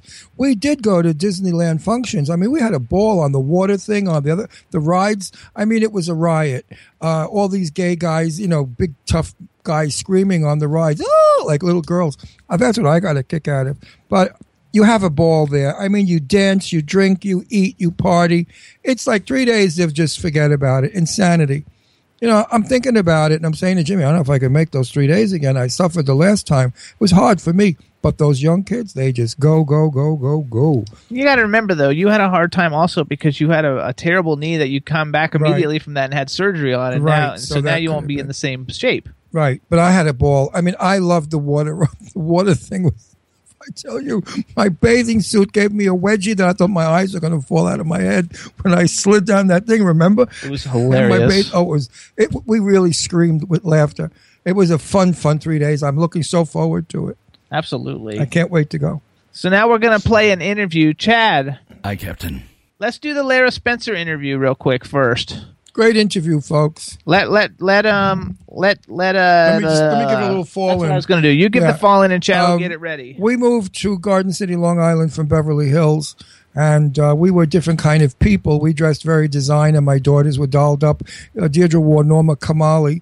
And when we got to Garden City, the kids were going to school in dungarees and sneakers and backpacks. And my two kids went dolled up looking like idiots. And all the kids made fun of them. All the kids except one, who was Lara Spencer. Lara Spencer was the wild kid in the school. Nothing bad, but where there was mischievous trouble, there was Lara Spencer. Therefore, she became one of my favorite kids that hung out in my house. So when you see and hear this interview, you'll get the whole picture. I love Lara, uh, not Hollywood love. I really do love her, like she's one of mine. In person, she's one of the kindest, sweetest, most lovable people. She's high energy. She's always up. She's always ready to party. She likes to take a couple of drinks and go berserk. Um, she's just the coolest person in the world. So please enjoy this terrific interview. My favorite. There we go. Hi, everybody. Ron Russell here again with Set the Record Straight. I've always told you I've had special guests, legends of Hollywood, incredible people on my show, and I've always been very happy to interview them. But today is an ultra special day for me. Lara Spencer, I have known for many, many years. I've watched her grow. I followed her career. I watched her start off as a Long Island reporter, reporting about dead people in the ocean that came out of an airliner that crashed. I've watched Lara go on The Insider and travel from there back to Good Morning America, where she belongs, because she's great. She brings to GMA things that they didn't have before. She brings laughter, tremendous amount of play, and humor. So I want to say this from the bottom of my heart. I truly love my little Lara Spencer. Little. She's like my other daughter. Lara, Hello, Ronnie. Ronnie, This is so funny to do because what, what you didn't mention was that you have known me since I was in seventh grade. Yes. When you moved to Garden City, Long Island, Yes. from Beverly Hills. and I met you opening the front door to my house, and you were sliding down my banister, and you jumped off and you said, "Hello, Mr. Russell. I'm Lara," and you ran back up the steps Yes. into Leslie's room. and that was the beginning of a beautiful friendship. No, I knew then that this kid had a lot of special stuff, and then I watched you in high school. Remember when I made you up for Peter Pan? You were one of the bad boys. I was no, I was Captain Hook. I was the understudy. No, you were. Oh, oh understudy. oh, were you- were you? Yeah, Oh. but I kept. I and then I was the bad boy behind. No, I think I was a pirate behind Captain Hook. And I just kept praying that she would like mess her lines up, the real Captain Hook, so that I could push her out and have my moment. and your daughter Leslie was, of course, the beautiful. She played the mother. Yes, of course she had like a feminine role, and I had to be like with a hook and you know a pirate's cap. Well, that's on. because you were, you were you were a champion swimmer and diver. Yeah, but why stereotype? Well, you know, when you're a diver and a swimmer and an athletic But woman. I had that hairdo. Well, I let's guess- discuss the hair. What hairdo? What my hair in high school? I wasn't going. It to. was the same. It was the same as yours now. Yeah, but I wasn't going to discuss. I that. know, but I just figured we'd get it out there. No, I was never going to discuss that. Uh, you know, You're speechless. yeah, because, I don't even go there. When La- Neither did I. When I'm still mad at my mother about it. When Lara was a little girl, she showed stuff that other people didn't show. Jill Bergreen was an excellent singer, and she was a star, and she played Peter Pan. Do they But- know who Jill Berggren is? No, they don't. But I, I just like to, I like to name drop. But you know, Okay. Jill may watch it one day. That was one of the gals that went to school with my kids and Lara. Um, Lara, even if she wasn't on stage, you knew she was there because she'd be off stage, backstage, swinging from the rafters, doing something funny. She was always in the middle of trouble. And in school, whenever they said there's trouble, I'd say, mm-hmm. Right, you don't need to give every story. And La- not not bad trouble, nothing No, bad, I was sweet. I, yeah, I just had a lot of energy. And everybody loved her. All the kids loved her. She was like the favorite kid of everybody. And my daughter Leslie adopted her as a sister. Yeah. And they've been the dearest of friends all these years. Now, Lara, bragging about you, which is what I love to do, and your Good Morning America uh, performances there are just incredible. Thank I love you. everything you do. I love being there. I know, and you can see that. I, and it's a I great literally, crew. uh, you know, you must really love what you do if you don't mind getting up Yeah. every day at four in the morning. No, I, I, it's, it's so obvious because you bring a light to that show that wasn't there before, as I said. Now you've gone on and you decided to become an interior designer, which is a side of you I never No, no, I've always done it. Never I've always, yes. Never- I I, I, I'm I, I love. I mean, Antiques Roadshow. When I hosted Antiques Roadshow, you knew. Yeah. You and I've always talked design. I've always But loved I it. loved your Connecticut house and what you did with it. Yeah. it. I mean, is beautiful. She just got junked from the street and reupholstered it and made it treasure. Yeah, you know what? We, we, my, I didn't grow up with a, a lot of money, as you know, and my mom uh, had a great eye and, and a very limited budget. The word decorator was not even a word I knew. Sure. Uh, all I knew was that she wanted to create a comfortable home for us, and every Saturday morning she would pile. I'm the youngest of five. And she would pile me into the back of her wood-sided station wagon, and off we would go sailing. No boat ne- needed. You know, she would have uh, you know a couple bucks, and she would take me to all the local yard sales and she's the one who really got me looking at things in a different way and seeing a chair that was really beautiful and classic in shape but just hideous in the way it currently was but she always she taught me to not judge a book by its cover. Don't worry about the fabric. That can be changed. Look at the shape. Look at the lines. And um, i always love that idea of recycling and reinventing and creating pieces that are uniquely you and that are inexpensive but but one of a kind. I, I, I think that a lot of interior designers can feel very exclusive, and I don't think that's fair because most people can't do that. And so, So I, you're designing on a budget. Your book well, is all yeah, about. it's about it's not, but I don't really focus. Yeah, you, I do find I did Kathy Griffin's whole house in L.A.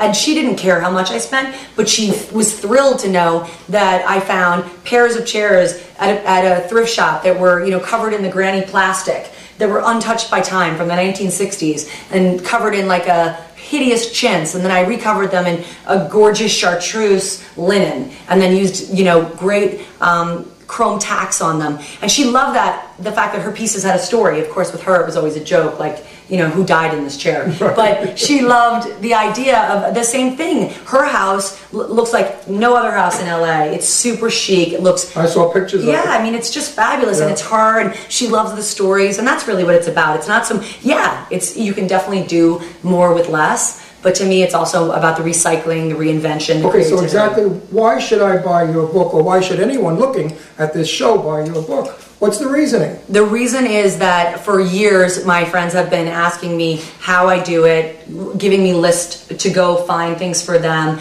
loving the stories of how little I paid, how I reinvented it. And after, you know, the 10th person said, You really should write a book. You have a lot of great information to share. I said, You know what? Maybe they're onto something. I have two shows on HGTV about decorating. Uh, I think you can tell that I love it and that um and that I'm passionate about it and I and I know what I'm talking about. Now, answer me honestly. Yeah, How well is your book doing? doing great. How great? It's sold out on Amazon. Oh, it's sold out on Amazon, folks. So now you're really going to have to look for it.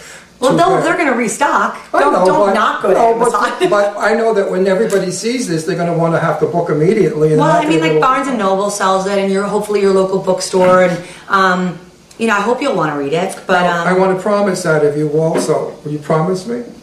promise you. When I get my farmhouse in New Hope, that you'll come and maybe tell me what I should do with some. Oh, he's flying. He needs. He's the master. You are. You. I- you I are an incredible decorator. Yeah, I and you know. know that. I, a lot of what I learned, I think, is through watching you with your various every interpretations. every year a different Yeah, design. well, and I'm uh, the same way now. Yeah, I I think when you're, you know, Yeah. a creative person, it's really representative of who you are, the way you live, and you know, your daughter and I loved love a good yard sale. She and I have been going our whole lives. You know, we didn't have a, a whole lot of money, but we had a whole lot of style. I just went from Italian Tuscan and now I'm going into uh, 1800s farm. I can see you doing like Rat Pack, L.A., Clean Line, No, I hate mid-century. mid-century. I, I See, lived that shocks no, me. No, no, no. My mother had mid-century. We had Oh. blonde step tables and coffee tables and that ugly balloon lamp, all that junk. Oh, that's called the, the Arco Light. I love that junk. And I couldn't wait to help her throw it out so the garbage man could take it. Because Well, it was that's horrible. the beauty of my book and the beauty about interior design is that to each his own. Right. I don't propose. I don't tell you what style to do. I simply tell you that once you can identify what your personal style is, there the sky's the limit as to what you can find and how But does your reinterpret it. book help us with the classics? Let's say I find an old Oh, spinning 100%. wheel. What can I do Well, with I the spinning throw wheel? light it on fire. A spinning wheel? Yeah. I draw the line, Why, I can make a planter out of it. and, and I will come water it for you. Or butter churner. My daughter Leslie is starting this whole new venture now with table settings and unusual ways of decorating. And she's starting a blog, and she may eventually go into a book also about just because I do interesting tables when I have dinner parties. I know. Oh, I think nothing of going out and getting bricks, stones, I mean, wood, trees, dead animals, anything. I don't care. I put it on my table because. I'm glad I wasn't at that party. Well, no, no, it's, it, it fits the mood. And Leslie, I guess, has gotten that for me, and now she's doing that. Lara, I know that we have to go to the book signing. Yes, I have a book signing, uh, in, Yes. uh, and and, you're, and if I'm late, I will me- blame you. You've given me more time than I, I guess I, I should have. I'm sorry this room is so hot. I apologize that we're both sweaty. That's okay. But we love each other, and that's all that matters. Yes, Lara Spencer is by far one of the nicest human beings you ever want to meet in your life. She's not a phony, she's not a put on, she's not pretentious. She's the same girl she was back then, except 3,400 million times far more beautiful, with a body that doesn't quit. Quick question How do you stay so thin? That's what my people want to know. Um, I work my butt off. I, You exercise? I exercise. I, I work a lot. I have two kids. I'm running around. There's not a lot of time. Like I inhaled a piece, a, a pizza, the whole pie Right. before you got here. Right. Um, as Sydney can attest, my makeup artist. Um, I'm not afraid to eat, but I think everything in moderation. I definitely think about it. I, I think didn't want to mention your kids because I don't like to bring up No, I'm- that's my- that's my number one She's most got a gorgeous son Duff and a beautiful daughter Kate, who are the most incredible little kids who I haven't seen in They're like hysterical. two or three years. I really like to see them again. But now that I'll be living up in Philadelphia area, I'll be going to Connecticut a lot. Yes. So everybody, um, go out and buy the book. And it's, I break for yard sales since he doesn't know the name. no, I, I know. I was going to say I break for hot guys. that's the book that I'm going to write. No, that's the book I'm going to write. I break for hot guys. That's a very terrifying book. Well, not really. when you get to be my age, you break for anything. Right. If it's breathing and it's standing up against a tree, I think I just broke it, actually. you break for anything. Anyway, Lara, I break for you. a pulse. Go out and buy the book for crying out loud. Oh, isn't he a good interviewer? I think it's That's what they We're say. I love you. I love you. See you, everybody.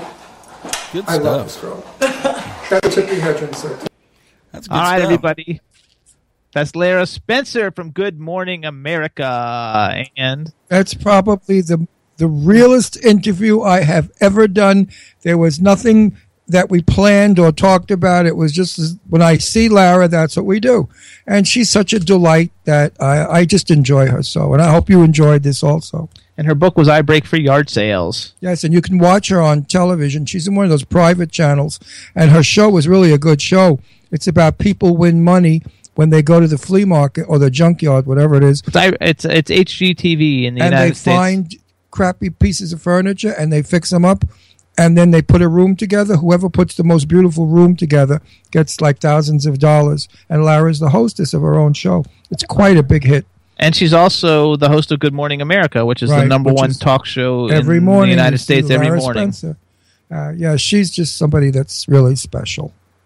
That's right. What's next on the list, Jamie? It says that I was the best thing. Uh, that you're the best thing I ever picked up in a mall instead of picking up at a flea market. Who's that?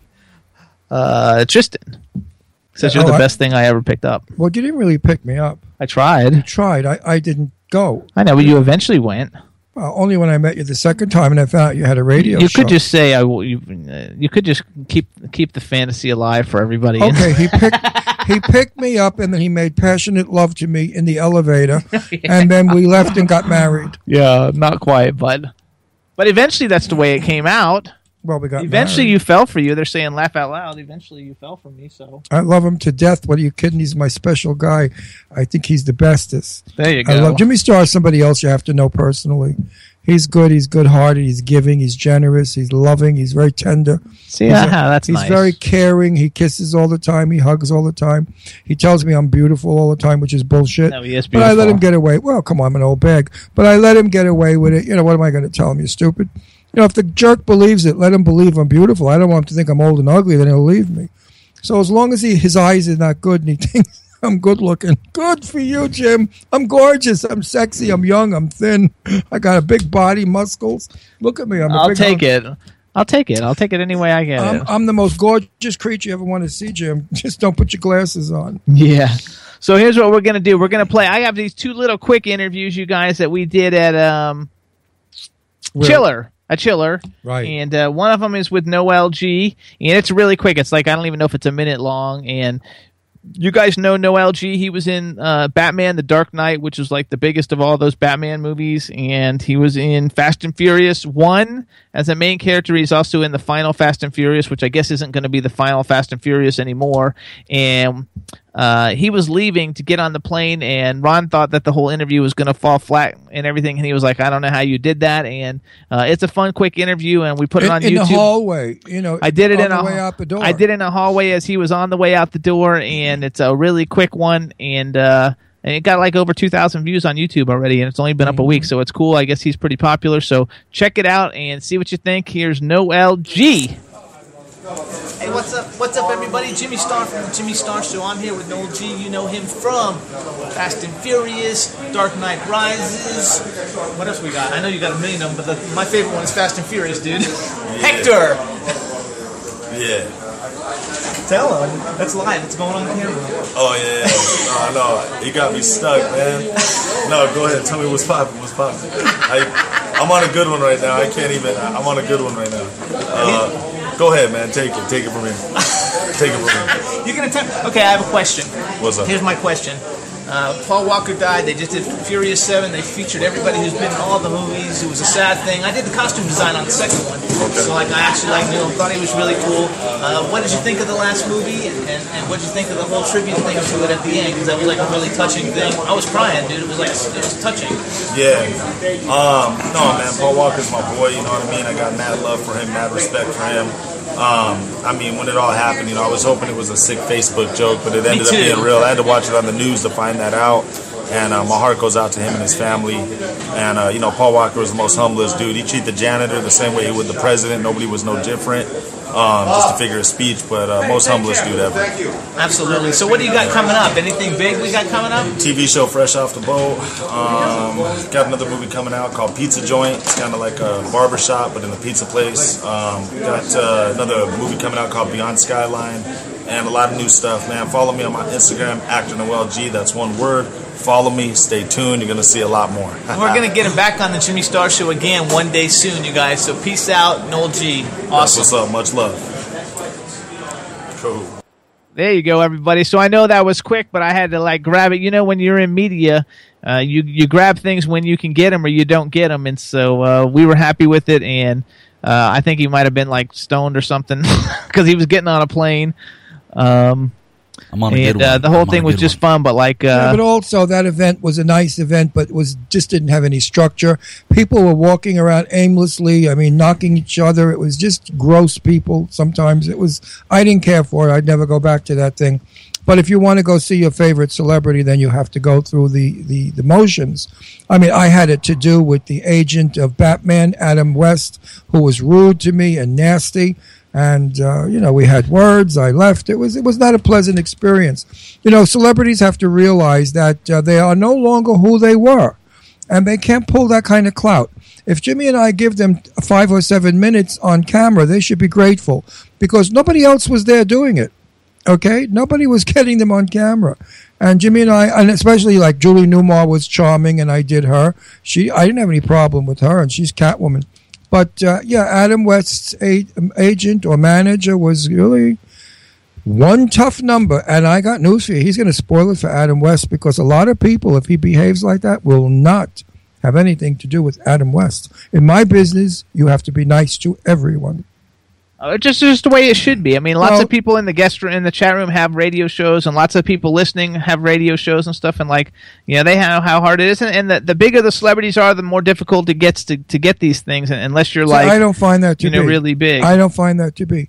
The bigger they are, the better they are. It's oh, I think they're better if you can get them. Yes. No, you can get them easier. They're more agreeable because they want to get their name out, their movie out. You know, we produce them. We listen. They do the film. We sell the film for them. Without media, they could stick the film up their kazoo. I mean, how are you going to see it? How are you going to know where to go and get it or buy it or see it? So the media is so important. And Jimmy and I are very kind media. We never do negative crap. We don't say so and so look like shit or the other one's ugly or one's a fag or one's a dyke or one's a whore. We never do that stuff like a lot of the media does. They always like to put that little description after the star. Uh, we're very kind to our people. That's why we're so liked. I know in my world of all the great legends, I have a good name because I've been kind to every one of them. And if ever I want to interview them, they agree.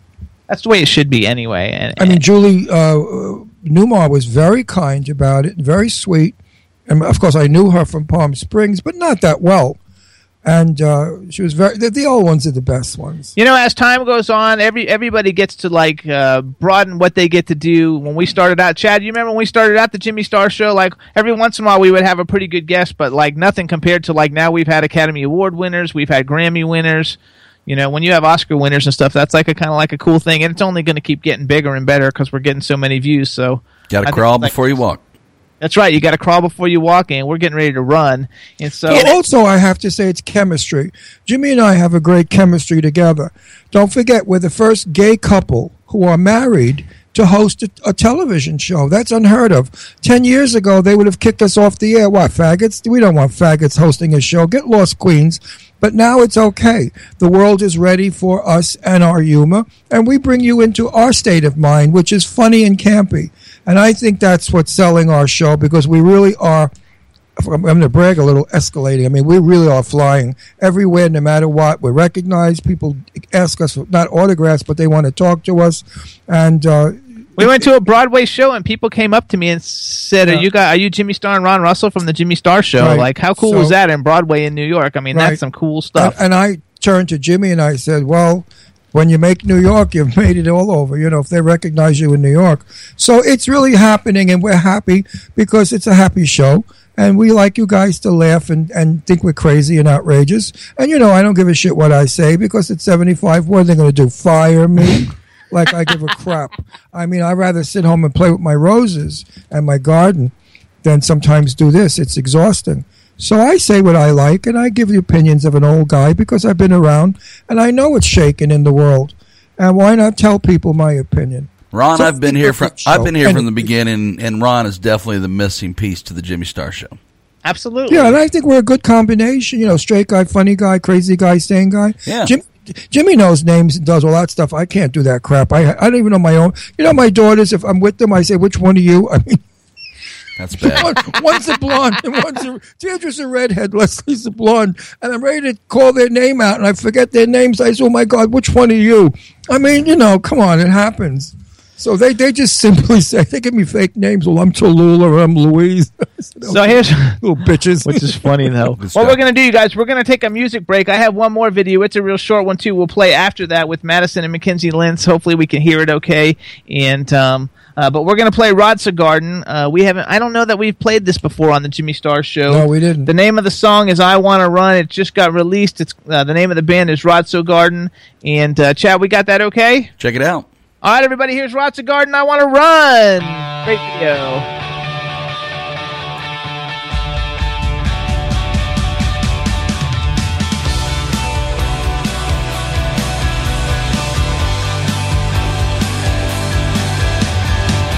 Trespassing into paradise.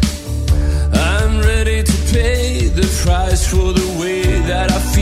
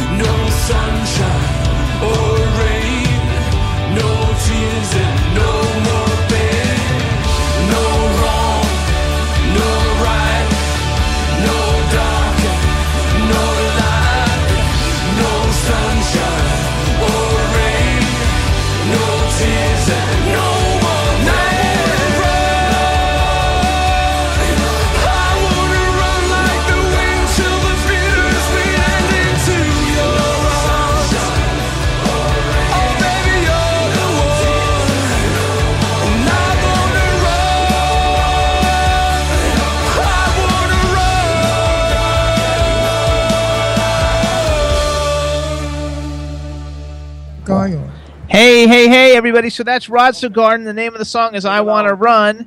And I'm not sure if they're British or Scottish or whatever, but like they're awesome. The song's available worldwide. So no matter what country you're in, you can get the single off of iTunes. and I like it. It's a good song, and it, it, it moves. It keeps you going.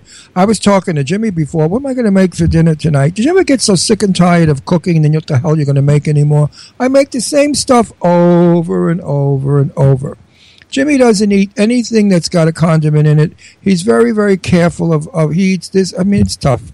So what do you do? I don't want to. I'm weird. I don't like ketchup, mustard, mayonnaise, I Anything. and I don't eat salad dressing. I love salad. I just like to put lemon on it, you know. But I don't because I don't like salad dressing, and I don't eat ketchup, mustard, mayonnaise. and certain flavors you have to add to cooking to make it delicious.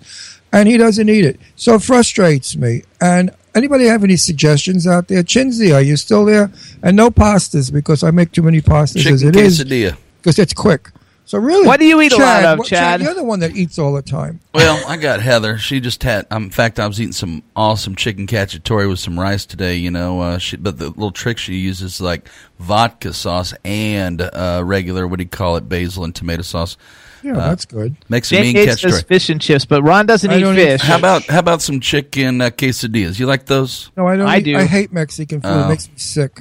I love I get, them. I get the runs. Mexican food's not good for me. You make your own. You guys make your own pizza. weird that they said to cook it. me chicken nuggets. Oh my god! No, you know what? You know what? I'll throw up hamburgers and French. I fries. love hamburgers and French fries and, and, steaks. And he's like That's a pig in easy. shit. He don't care. He's easy then. I have cooked the most fabulous meals. They know, cook that gourmet stuff. It doesn't always go too good. I'm a good me. cook. I like risotto. Jane Yates is saying risotto. He loves risotto. I, we eat rice all the time. I mean, I'm a rice freak. I like rice better than pasta. But uh, I, I'm a very good Italian cook. I learned from my grandma. Chicken parmesan's my favorite. and we make that. But you just enough already with the chicken parmesan. You're going to start, you know, chipping in I can do chicken parmesan, hamburgers. That junk, junk day. food. If I went to McDonald's now and brought back every sewery garbage they have there, every polluted piece of crap, he'd sit there saying, "Good food." I make a fabulous roast with all the kinds of stuff. Jimmy, what do you think of it? It's good. I mean, come on. It's funny, Chad, because we were like, because I don't eat very much fast food anymore, unfortunately. What do you mean, unfortunately, that's why you're still alive.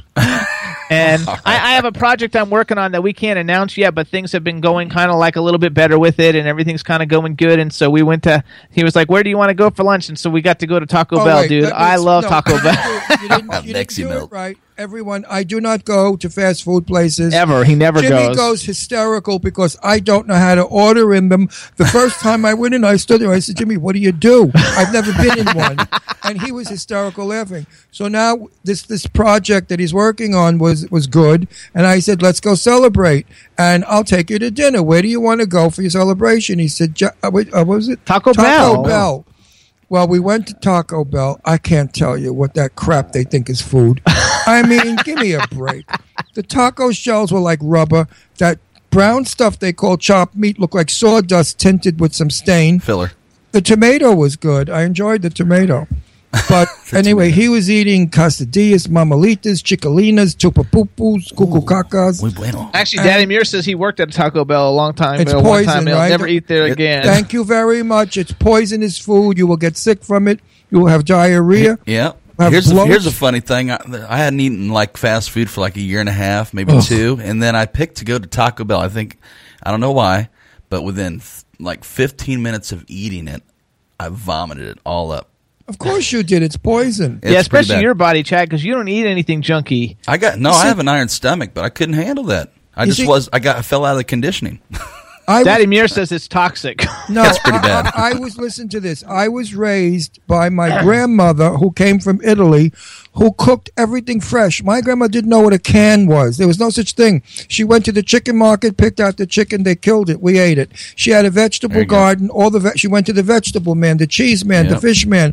In those days, they used to shop that way. Well, so I was raised on everything that came from our neighborhood, and that was homegrown. Now, my father was a pain in the ass because once I had a hot dog and my father took a fit. He said, Did you know that I knew a guy that worked in a hot dog factory and his finger came off? You might have eaten the finger. So, of course, I got a little nauseous from that. My father, if we ever went to a McDonald's and he found out about it, he would kill us. He was so against eating poor, poorly. My father was a gourmet eater. Um, my grandmother, Nornie, could cook. I mean, you threw a chicken at her, chicken bones, just the bones, and she made the most incredible soups. So I'm spoiled. And I taught my children that, although I know Deirdre and Leslie have gone to those places on the sneak. But what are you going to do? They're kids. Today, you couldn't get Deirdre in one or Leslie in one because their minds have recorded what I said. My Folks, favorite is Five Guys. Five Guys is my you favorite. You know what, folks? don't even buy chopped meat in a package. Go to the butcher, pick out your meat, have him grind it, bring it home. You will see the difference. You will taste the difference. Food today is so processed that you're not even getting the, the aroma or the feeling of the food. You're eating some kind of. Did you know that cream cheese has plastic in it? Plastic. There's plastic in cream cheese. Not Did all cream cheese. You can't put plastic in organic cream cheese. Oh, not an organic. No. No, Philadelphia brand cream cheese that I love. Maybe. There's some kind of a plastic chemical they use. Maybe. It's arsenic in Pepsi Cola. There's arsenic. Now, what is it? He told me that there's formaldehyde in Mountain Dew, but I don't drink Mountain Dew anymore. Jimmy used to smell from it. Arsenic makes the the, fu- the the color go to the top of the bottle. If there's no arsenic, the color falls to the bottom, and you'll see a clear thing with some slub sludge on the bottom. Anyway, enough of this crap, folks. Live long, eat well, learn to eat from the garden. And my, what tastes better than a tomato from your own garden? Nothing in the world. You're right, Ron. You're right. Oh, I when I make my pastas and I use my homegrown tomatoes, people faint. They spin in my dining room and say, Ron, oh, what did you do? What'd you do? I said, did nothing. It's a friggin' tomato, basil, and olive oil and garlic. 15 minutes on the stove. Voila, there you go. They can't believe it. So we're gonna do one more one more quick interview, you guys. Uh, when we were at Chiller, we did uh, I did a quick interview. Hopefully, you can hear it with uh, Madison and McKenzie Lintz. Um, Madison and McKenzie Lintz, you guys know them. Uh, one of them was the main girl who gets killed in the, after the first season of uh, The Walking Dead. They're in Under the Dome. They're in Hunger Games. They're in the new TV show Bosch. And uh, they're sisters. One of them's 18, one of them's 16. They're both beautiful, and it's uh, Nice really, girls. really nice girls. That are going to have huge careers. Wait a minute. Their dad is a gem. What a father they have. We hung out with the dad, and I really liked the father. He was a cool guy. He's got like 90 kids and a wife. His wife, by the And way. his wife was was that fabulous. I didn't know. We were watching a movie, and I said to Jimmy, "Who's this actress? I've never seen her. She's fabulous." And the movie was called The Mist. The Mist. Oh, it's a good movie, folks. Watch it. And it ended up that the lead lady is is the It's- mother of these girls. these girls, and I tell the husband, I said, "I'm not blowing smoke up your butt, buddy, but your wife is some hell of an actress." I told Jimmy, "This girl is fabulous. She's done a beautiful performance. Good film, The Mist. What an ending! Listen to Ron Russell. He don't lie. and Go. it's got two, and they've got two Where other kids it? who are in Where do you get it? The Mist. You can just get it. I don't know. on on on uh, what, what is it? Netflix or something. Any of those things. Watch it from the. It's not a corny, crappy, you know, stupid monster It's movie. got Thomas Jane in it. It's a great movie. Yeah, not it's not stupid. It's it's intelligent for a change. So anyway, we did this quick interview. I think it's like two minutes long. It'll be fun. Check it out. Here's were Madison. Madison and McKenzie Lintz. You guys will recognize them as soon as you see their faces. Yeah, lovely. Jimmy Star from the Jimmy Star Show, and I am here at Chiller Theater with McKenzie and Madison Lintz. And in case you can't tell, they're sisters, and they are gorgeous.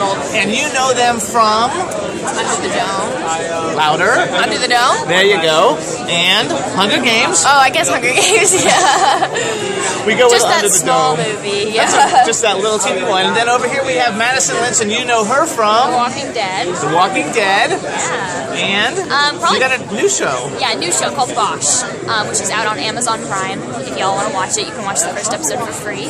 Um, if you don't have an account, if you have an account, you can watch the whole season. Oh my God, does she know how to do the little pitch Oh, there? yeah, she She's got got that thing Hey. downtown. Way to go. So you guys know how much we hated it when she died in The Walking Dead. She became a zombie. It was terrible. I, hated it. I really did. I just couldn't stand it at all. Um, because you were like the young, cool character. But you, I haven't seen Under the Dome, but I know we've had someone else on the show. And now, because I've met you and you're so gorgeous, we're going to go and watch it right now. Do it! It's going to be fantastic. So we're going to bring Madison and McKenzie both on the show with their mother, whose name is Kelly, and you guys know her from The Mist, which is a fantastic gen- movie from our generation, my, my generation. and uh, so what what you say, Brian? And I love I love his her mom's performance. And her mom's performance was fantastic. As you see, this is a live interactive thing, and Ron's running the camera right now because we don't have a camera crew.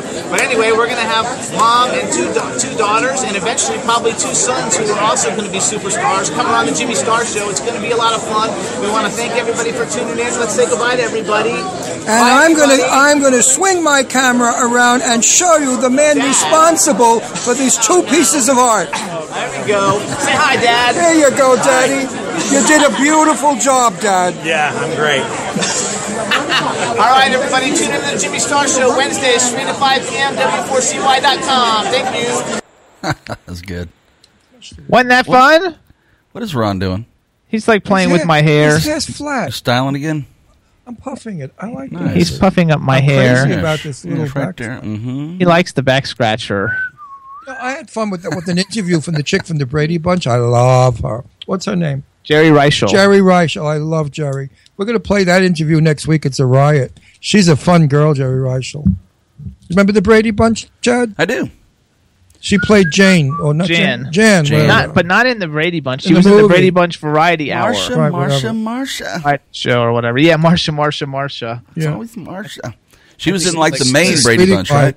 right? I, I know her from other things, and we had a lot of fun in that interview. I had to edit it out because we got really dirty. I mean, to the point where I was even embarrassed. so I cut out all the crappy stuff, the silly stuff, the dirty stuff. So, Chad, what do you got going on this weekend? I don't know. Heather just texted me. We're playing some new place down in Lauderdale. It's called. Hmm, hmm, hmm, you know Fort Lauderdale area, right? Absolutely. It's a place called. Damn, I can't read this. Bahia Cabana. Bahia Cabana. Yeah. You ever been there?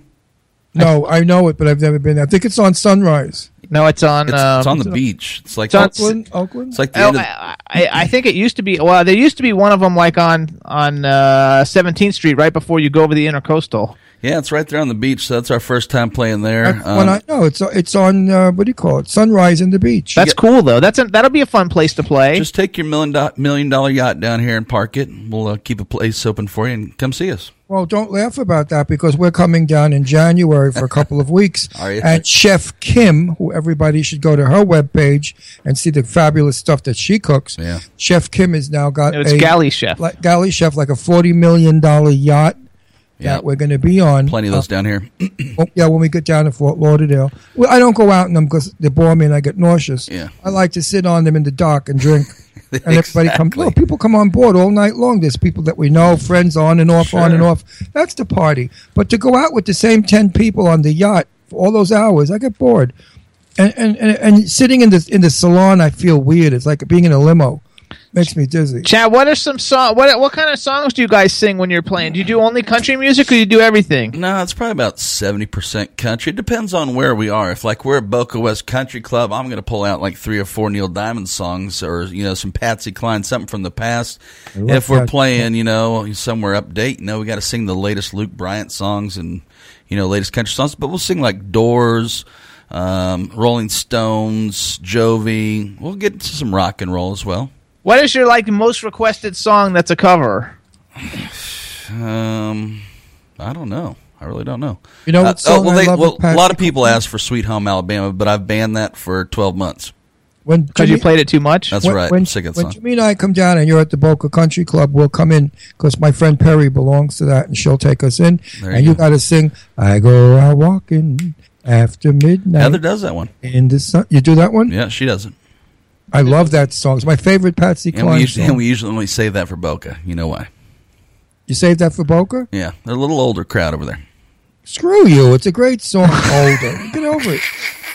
Daddy Muir says he's going to come see you when he comes down. He's going to come see one of your shows. Well, we all should come. That's what we should do. When Jimmy and I are in Florida, we're going to have a whole gang of us come to the Boca uh, Country Club, which is a gorgeous, gorgeous country club. Trust me, nice. folks. It's no slummy hole. No. And get dressed nice, otherwise I'd, I'd rather have a in. backyard party wherever you guys are. What? More f- I said I'd rather have a backyard party.